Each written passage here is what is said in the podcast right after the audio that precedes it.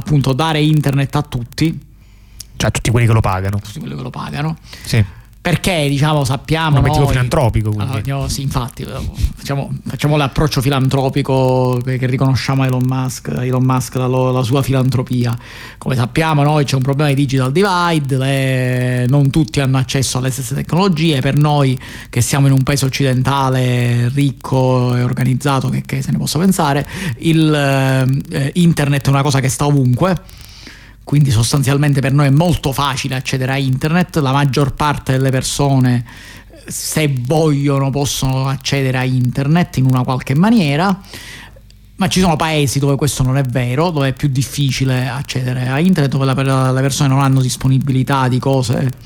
Eh, di apparecchi e, di infrastrutture per, per arrivare ad avere la connessione ovunque. Questa, per questa cosa ci pensa Elon Musk che mette in orbita una serie di satelliti, appunto Starlink, che eh, diciamo dovrebbero eh, garantire la, eh, appunto la uh, connessione a internet anche in assenza di in assenza comunque con poche infrastrutture di terra. Sì, con infrastrutture molto leggere di terra.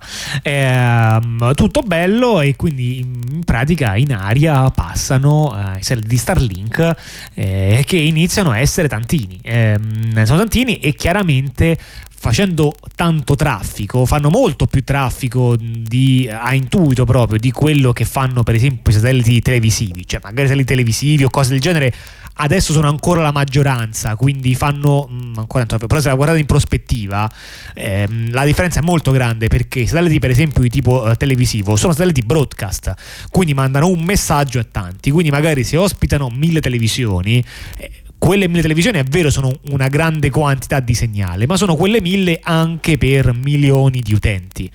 Nel caso invece della comunicazione internet, ogni utente consuma tutta la banda che consuma e quindi eh, diciamo di traffico ce ne deve essere necessariamente eh, tanto. E questo diciamo eh, quale problema crea? Crea un problema di rumore elettromagnetico. Un paio di rumore elettromagnetico che ehm, non ehm, diciamo, di principio il rumore elettromagnetico è problematico per tutti i tipi di comunicazioni che si basano sul fatto che non ci sia troppo rumore, perché altrimenti quando avviene troppo rumore è difficile comunicare. No? È quello tipo di fenomeno eh, per cui, no, come in una stanza in cui tutti urlano e bisogna urlare sempre di più, la stessa cosa avviene anche, per esempio, con, so, con il wifi. No? Il wifi a Roma è affollatissimo perché boh, a Roma, ma in tutti quanti i posti densamente abitati, è affollatissimo e quindi la ricezione peggiora per tutti, perché è come stare nel classica stanza in cui tutti urlano, non, non ci si sente più. Ehm, chi soffrirà di più di questa faccenda di, di Starlink però in realtà è chi ha bisogno di grande precisione, per esempio chi fa radioastronomia, anche perché a quelle frequenze, cioè 10-12 GHz, attualmente di cose usate da diciamo, utenti finali c'è poco o niente. Ehm, potrebbe esserci qualche parte delle comunicazioni, ma per adesso c'è ancora poco.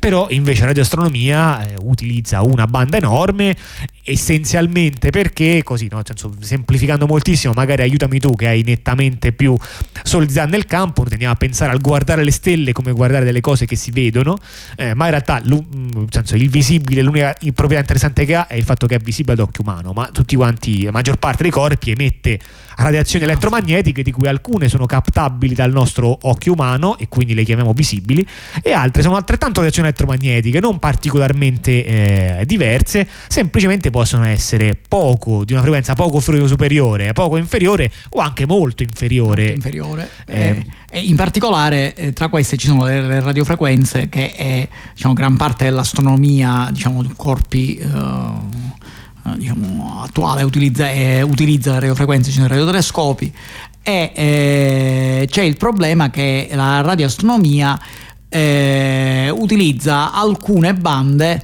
che sono sostanzialmente le bande, di, bande simili a, uh, diciamo, a quelle utilizzate da Starlink.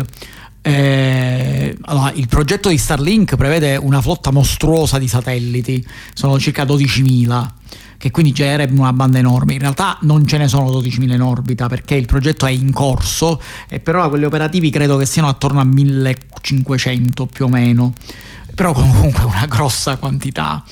E, e questi qua praticamente c'è una, ehm, eh, diciamo una quota di satelliti che proprio dovrebbe operare nelle bande che si chiamano KU e KA che sono tra 12 e 18 GHz e tra 27 e 40 GHz che sono eh, tra le bande utilizzate per le osservazioni in radioastronomia.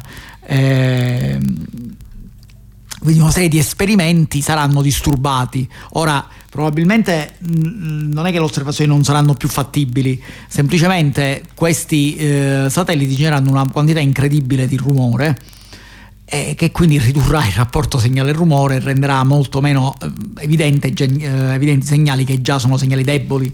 Quindi, diciamo eh sì, con un effetto analogo a quello che provoca lo stare in città al guardare le stelle. Cioè, sì. no, senso, è chiaro che chi sta in città guarda il cielo e vede la luna. Qua, vede qualche stella, o vede qualche stella, ma quella più luminosa, perché tutto il resto, che magari è visibile, basta in un luogo buio, è eh, diciamo, confuso dal fatto che c'è un riverbero di fondo, che non è una luce direzionata, in cui è che stiamo puntando luce in quella direzione, è semplicemente rumore.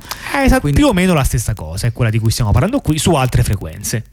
Ora bisogna capire eh, diciamo, come andrà avanti. Diciamo, Starlink eh, sta continuando ad andare avanti, eh, per funzionare funziona, ancora non ha causato disastri diciamo dal punto di vista della, della radioastronomia però eh, è stato più volte segnalato che il rischio c'è e um, con questo io passerei invece a mezzi di trasporto, questi sì, terra-terra, ancora, um, ancora di più. Sì, ma per una volta parliamo di mezzi di trasporto che non vanno su rotaie o su strade vincolate. È vero, è vero, è un caso raro, a volte, a volte ci capita. Non parliamo per, per, dire nemmeno di motori in realtà questa volta, quindi non, non penalizziamo la combustione no, interna. No, no, non penalizziamo niente, questo abbiamo obbedito uh, a quello che dice il governo, noi ora parleremo di sistemi con... Uh, no, non prendiamo parti.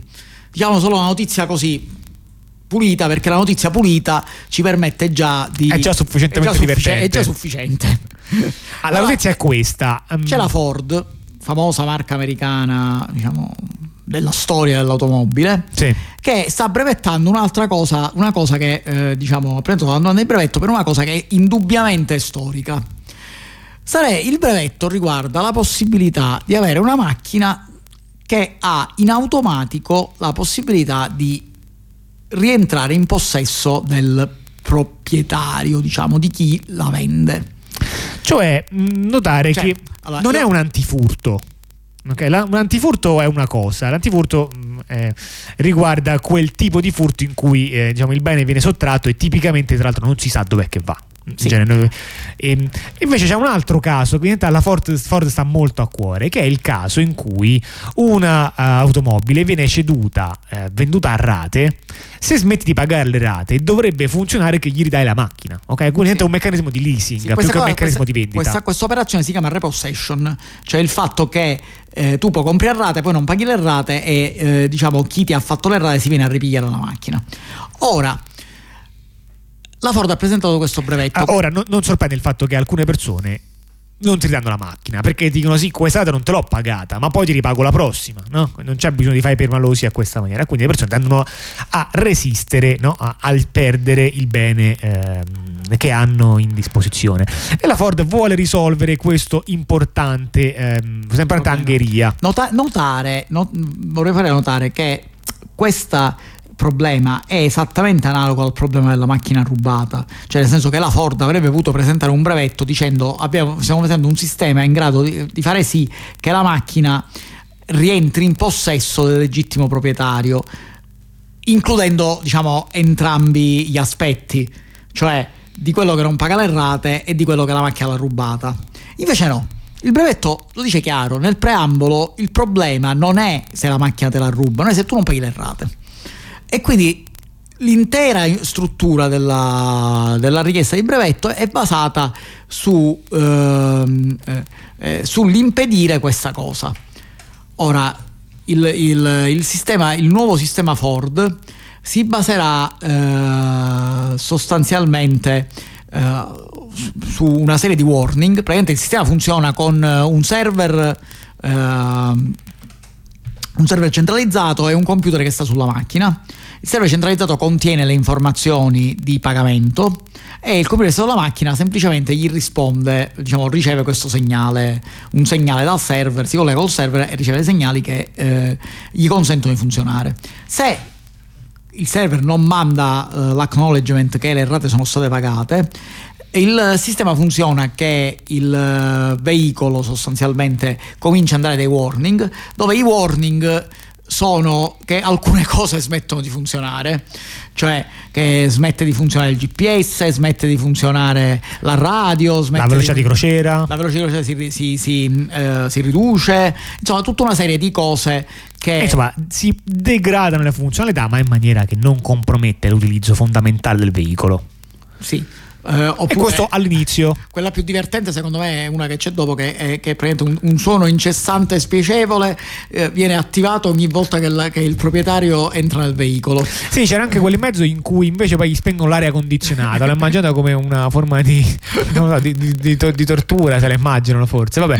Ehm, Oh. Si arriva sì appunto a fare il fatto che un suono incessante e spiacevole cioè, suona ogni volta che il proprietario entra nel veicolo. Tra l'altro è interessante il fatto che lo chiami proprietario. Sì, cioè, sì, perché... il concetto era che quella persona non era più il proprietario, si era detta, no? Sì, no, perché il proprietario. Non dovrebbe chiamarlo proprietario, dovrebbe chiamarlo ladro. No, eh, eh, no, perché il problema non è il ladro, è il proprietario che non paga le rate. E chi l'ha comprata ma non paga le rate. E quindi praticamente questa macchina alla fine di, di questa operazione eh, il proprietario potrebbe essere prima eh, chiuso fuori dalla macchina, quindi la macchina non si apre più. Ma poi la cosa più divertente, e qua viene in, in, in aiuto la tecnologia più moderna sulla guida autonoma, che praticamente la macchina a un certo punto potrebbe, eh, cioè su, può, utilizzando la guida autonoma, dovrebbe poter rientrare automaticamente in possesso di Uh, della banca o, del, uh, o, di chi ha fatto le rate. Diciamo. Aspetta, c'è una parte in, me, in, mezzo che secondo me non è niente male, io la direi. La macchina a un certo punto ti chiude fuori, quindi tu non puoi più entrare fuori. nella macchina. Notare che questo tra l'altro ti impedisce di andare a riconsegnare sta cavolo di macchina. no? Comunque la macchina ti chiude fuori, però dicono sì, ma noi ti chiudiamo fuori, ma non in casi di emergenza medica. Ok? Come si determina se c'è un'emergenza medica? Perché se basta dire sì, è un'emergenza medica, è troppo facile. Eh, così. Allora dicono che lo capiscono con una telecamera di bordo che con una rete neurale capisce se c'è un'emergenza medica. Notare che uno si intende che l'emergenza medica sia della persona a bordo, cioè magari c'è una persona con un'emergenza medica che io devo andarla a prendere, perché magari io sono un medico no, o comunque sono una persona che vuole andare a prendere un amico che mi chiama dicendo guarda sto malissimo, c'è un infarto, vienimi a prendere. Io voglio andarlo a prendere, ma siccome io non sto male, non posso andare. E comunque, anche se fossi io la persona che sta male, e tra l'altro meraviglia delle meraviglie, cioè io ho un infarto, devo essere io a guidare, no? Ma questo sarebbe il mondo in cui loro dicono, ah sì, sì, no, puoi guidare, mentre, mentre sta malissimo con una um, telecamera, con una rete neurale, quella capisce se effettivamente c'è un infarto. Che verrebbe da chiedersi allora perché sta cosa non sta accesa sempre. Se esistono le telecamere che capiscono se tu stai avendo un infarto. Cioè, perché andare dal medico se bastava um, questo meccanismo? Insomma, eh, se state male, cercate di essere convincenti con la faccia sofferente al punto giusto. Comunque dicevamo, dopo queste, concludo queste cose, dicevamo c'è il, eh, il fatto che la macchina se è a guida semi-autonoma a un certo punto si dirigerà verso il proprietario proprietario nel senso scusate il proprietario è chi non paga le rate verso la banca o chi sì, la, la ditta per, che fallisce per, riconsi- per riconsegnarsi da sola. Sì che questa è una cosa veramente interessante perché con le macchine a guida autonoma ancora non ci sono ma non ce la sentiamo. Ma se si tratta di mandare una macchina a un tizio che non paga più le rate allora in effetti quasi quasi possiamo mandare avanti una macchina senza nessuno che la guida sì, in giro per una città ed è ok. Ed è ok, vabbè, questa è ovviamente la richiesta di brevetto, ma la cosa più divertente del, eh, no, del sistema è, eh, è, diciamo, è il fatto che è previsto pure che cosa debba succedere se la macchina non si, eh, non si può riconsegnare. Metti che il mio, eh, diciamo, la persona a cui pago le rate è eh, diciamo a Roma e la macchina io ce l'ho in Sardegna. Eh, certo, in quel caso riportare la macchina indietro è, è cioè, la macchina complesso. Non, non, può andare sul traghetto, pagare il biglietto, eccetera, perché diciamo, la, sì, guida autonoma, la guida autonoma ancora queste cose non le fa. Se poi si potrebbe succedere magari anche dello stupore, no? Con i tizi del traghetto, no? Che ti vanno a salire, che ti vedono sta macchina senza condurre. Non lo so se la prendono bene. Sì, vabbè, comunque diciamo, dai, questa cosa non la fa. Ma ah, Ford ha pensato pure a questo. Se la macchina non può raggiungere chi deve raggiungere, allora, automat- o il viaggio costa troppo? O il viaggio. No, questo non era previsto. No, non c'era? Mi ricordavo di sì invece. Ah, sì, pure il viaggio. Cioè, pure... io facevo un conto de- della ah, convenienza. Sì, un, conto, un, conto, sulle miglia, ok. Sì, eh, vedi, c'era un conto sulle miglia. Sì. Sì, sì, praticamente sostanzialmente il sistema di repossession, come per usare le, le, le parole che utilizza il brevetto, eh, può cooperare col computer del veicolo per muovere autonomamente il veicolo eh, dalle proprietà del proprietario, cioè dalla. Cioè, pur di togliertelo, anche se è difficile ridarmelo. Un junkyard, cos'è un junkyard? Lo sfasciacarrozze. Lo sfasciacarrozze. Quindi la macchina si consegna da sola ad uno sfasciacarrozze che si trova a arrivare, quindi una macchina nuova che, che, che dice buttami. Teoricamente, una macchina ipoteticamente nuova che dice ok. O buttami, mi raccomando, non vendermi ad un, uh, invece a un tizio perché è il vero proprietario, ma non voglio che, che mi guidi più. Ora, noi sappiamo benissimo che questa è una richiesta di brevetto e quindi probabilmente si concluderà in nulla. Le, le aziende chiedono brevetti sulla, su qualunque cosa. Però questa richiesta di brevetto era troppo divertente per non dirla. Cioè, praticamente la, la Ford sta affrontando un problema che è quello delle rate non pagate, in una maniera in cui avrebbe, come diciamo prima, potuto tranquillamente affrontare il problema del furto. Sta cosa risolve i furti, cioè che praticamente la macchina scappa da chi l'ha, l'ha, l'ha, rubata, ma no, alla Ford questo non interessa, non interessa soltanto se tu non paghi le rate. Questo è molto interessante e quindi insomma il consiglio a questo punto diventa, mi raccomando, eh, se temete di non poter pagare le rate in questo mese o mettete la macchina in garage o tipo no, ci mettete le ganasce, eh, qualche altro meccanismo con cui la vostra macchina non possa scappare scappare. Questa cosa, se questo brevetto viene messo in pratica, diciamo, sarà un nuovo, una nuova fioritura del mercato degli accessori per auto, come per esempio le ganasce, le cose, perché tu dovrai avere i guinzagli per evitare che le auto scappino per, per cercare una nuova vita. Sì, l'altro modo potrebbe essere no, quello di farsi da solo no, la cosa dei mattoni, no? ti togli le ruote, tu te le togli da solo le ruote, così la macchina non può andare in giro.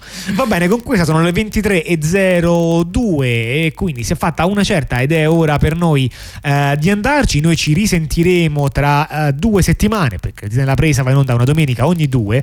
Nelle settimane in cui noi non ci siamo, mandiamo in onda eh, una replica o nostra o di altre trasmissioni che riteniamo interessanti. Settimana scorsa è andata in onda una replica di Stacca Stacca e penso proprio che lo faremo anche con la settimana prossima, perché tra l'altro c'era una notizia che volevamo leggere che era anche molto rilevante. Abbiamo pensato che fosse invece il caso di farla approfondire a loro che l'hanno approfondita molto bene, cioè ehm, la questione Eliminalia, insomma un, uh, un'azienda che si occupa di fare censura sfruttando le tecniche del copyright, non vi anticipo di più, ma tanto potete eh, trovare eh, tante cose online o potete aspettare eh, una settimana o potete anche andarvi ad ascoltare direttamente la trasmissione di Stacca Stacca.